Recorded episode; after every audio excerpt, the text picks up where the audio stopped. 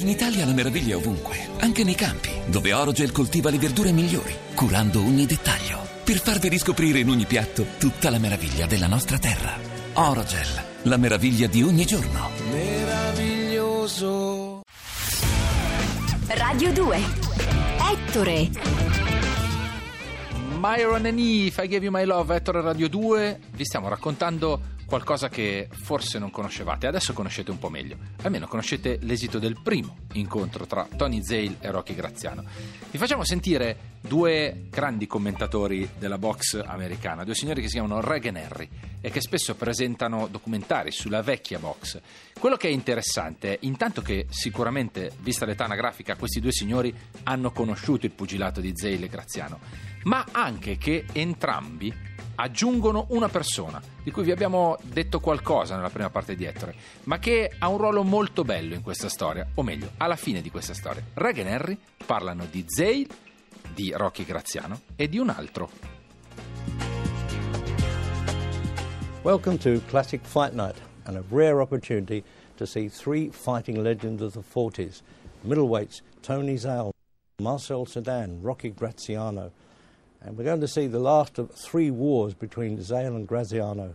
Harry, they were all great fights. They were that, but you've got two really tough guys here. Ecco, two really tough guys, davvero due duri, due ragazzi davvero duri, tanto che dopo il primo incontro, nell'arco di 21 mesi si incontrano altre due volte e la seconda volta si ribalta completamente lo scenario.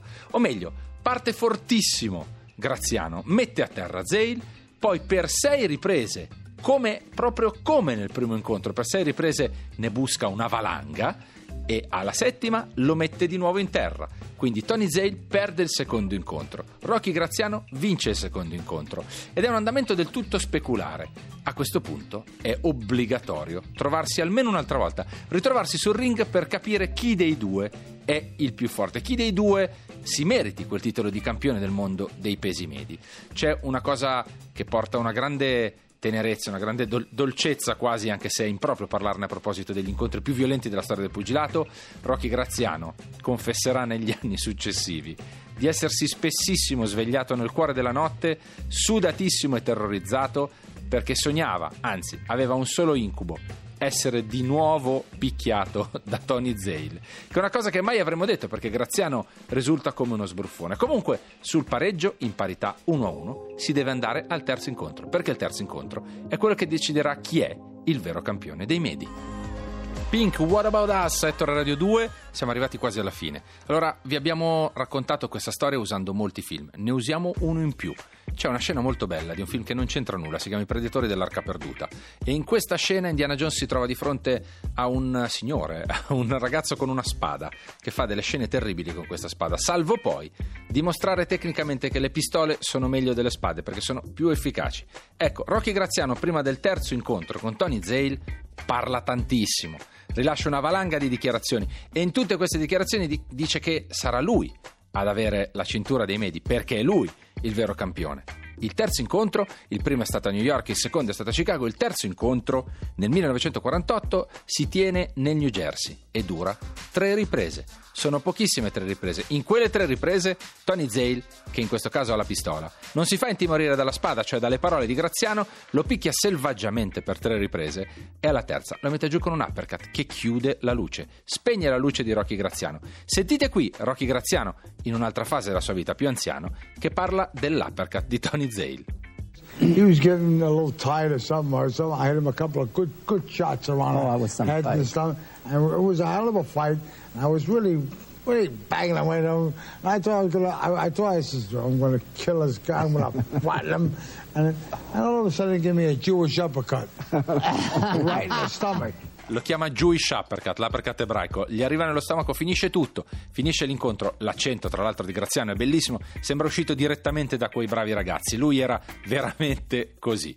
Tony Zale, da lì in poi, solleva quella cintura, la perderà di lì a poco con un pugile strano, un personaggio che meriterebbe forse una puntata di Ettore. Lui e l'altra protagonista della storia, Edith Piaf, che era innamorata e amò teneramente Marcel Cerdan, che vince la cintura del campione del mondo dei pesi medi e che inizia, fa iniziare un declino felice per Tony Zale. Tony Zale rientrerà nella storia e forse molti di voi l'hanno incrociato senza nemmeno rendersene conto come allenatore pugile, di un pugile molto particolare, del padre di Andrea Agassi.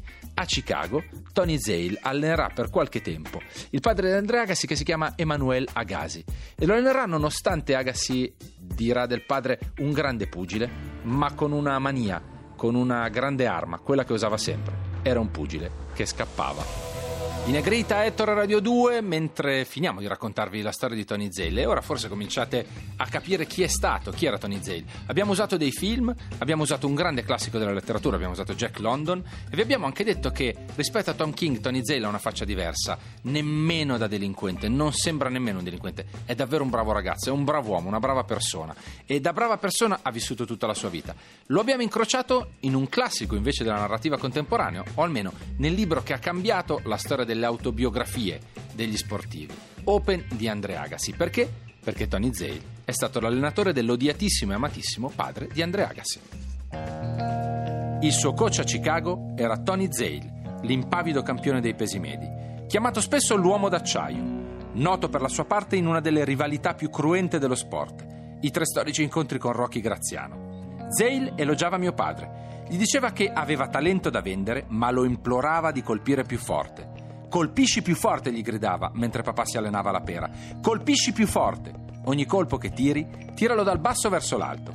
Con Zale, nel suo angolo mio padre vinse i Golden Gloves di Chicago, poi si guadagnò un incontro in prima serata al Madison Square Garden, la grande occasione. Ma la sera dell'incontro l'avversario di mio padre si ammalò. Gli organizzatori fecero i salti mortali per trovare un sostituto. Ne trovarono uno niente male, un pugile di gran lunga migliore e un peso welter. Papà acconsentì a battersi, ma a pochi istanti dalla campana d'inizio gli venne strizza. Si infilò in bagno, strisciò fuori dalla finestra sopra il gabinetto e prese un treno per tornarsene a Chicago.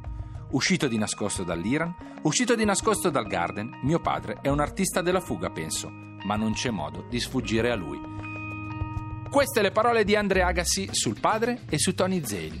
Un uomo che ha lasciato dei segni profondi nella storia della box americana. Un uomo che rispetto a tantissimi altri ha saputo uscire di scena senza voler prolungare troppo la sua carriera. Il suo ritiro è stato un vero ritiro. E dove è andato? Beh, prima è finito a fare il cameriere, il maître in realtà, il maestro di sala in un ristorante, e poi è tornato a casa. È tornato a casa con i pochi soldi che aveva guadagnato, quelli che aveva investito, e con una seconda moglie molto determinata, dura, eh, ma anche molto eh, simpatica e divertente, che lo ha protetto dalla stampa, che gli ha permesso di vivere la vecchiaia che voleva vivere, quella di un ex pugile felice, quella di un uomo che al suo paese, alla sua bandiera e al ring aveva dato veramente tutto in quei tre incontri e per tutto il resto della sua vita. Tony Zale. Marshmallow Khalid Silence. Siamo davvero arrivati alla fine. Perché dopo l'incontro con Marcel Cerdan, Tony Zale si ritira a vita privata. Vuole provare a vivere a New York. Ha 35 anni. E dopo quella brevissima apparizione eh, sul grande schermo, anzi la sparizione dal grande schermo perché dopo che picchia Paul Newman viene cancellato da lassù qualcuno mi ama e non parte nemmeno la sua carriera cinematografica che avendo un po' presente com'era Tony Zale non sarebbe stata una gran carriera cinematografica perché un uomo così silenzioso avrebbe avuto solo ruoli da caratterista Finisce a lavorare in un ristorante, si chiama Gallagher's 33, è un ristorante di New York, perché vuole davvero vedere com'è vivere a New York, ci lavora a lungo. Poi torna a casa, torna a casa con le sue cinture, torna a casa con tutti i suoi allori e con quella fama bellissima che si è conquistata nel tempo di essere un bravo ragazzo, un grande pugile, una bellissima storia americana, ma non basta. Non basta perché c'è sempre qualcuno che queste storie le rispetta poco o che se ne frega di queste storie, che siano motivi di necessità, indigenza o semplicemente un modo di sporcare una storia bellissima. Qualcuno ha rubato le cinture da campione del mondo di Tony Zale. E qui sentiamo la nipote disperata, come si può essere disperati per una persona bella come Tony Zale, non tanto per il valore di quelle cinture, ma per il valore che avevano emotivamente per la sua famiglia e per la fatica, questa è una cosa che la nipote dice, per la fatica che aveva fatto Tony Zale a conquistarle.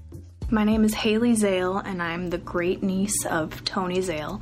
Eleven weeks ago today, the International Boxing Hall of Fame was broken into, in which six priceless championship belts were stolen.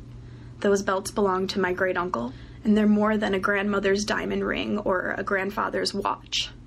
Items that represent the sacrifice that it took for a steel worker from Gary, Indiana, and an onion farm worker from Canastota, New York. La voce è rotta dalle lacrime. Avete rubato le cinture di un lavoratore, di un grande lavoratore, di uno che lavorava nelle acciaierie, di uno che davvero raccoglieva le cipolle, che ha guadagnato del denaro, di uno small town boy, un ragazzo di una piccola città che però evidentemente aveva qualcosa in più, qualcosa che appena spostate le corde, appena salito sul ring, lo trasformava in una persona completamente diversa, in una macchina da pugilato, giusto o ingiusta che fosse, una vera e propria macchina da pugilato, uno dei più grandi pugili, almeno dei cento più grandi di tutti i tempi.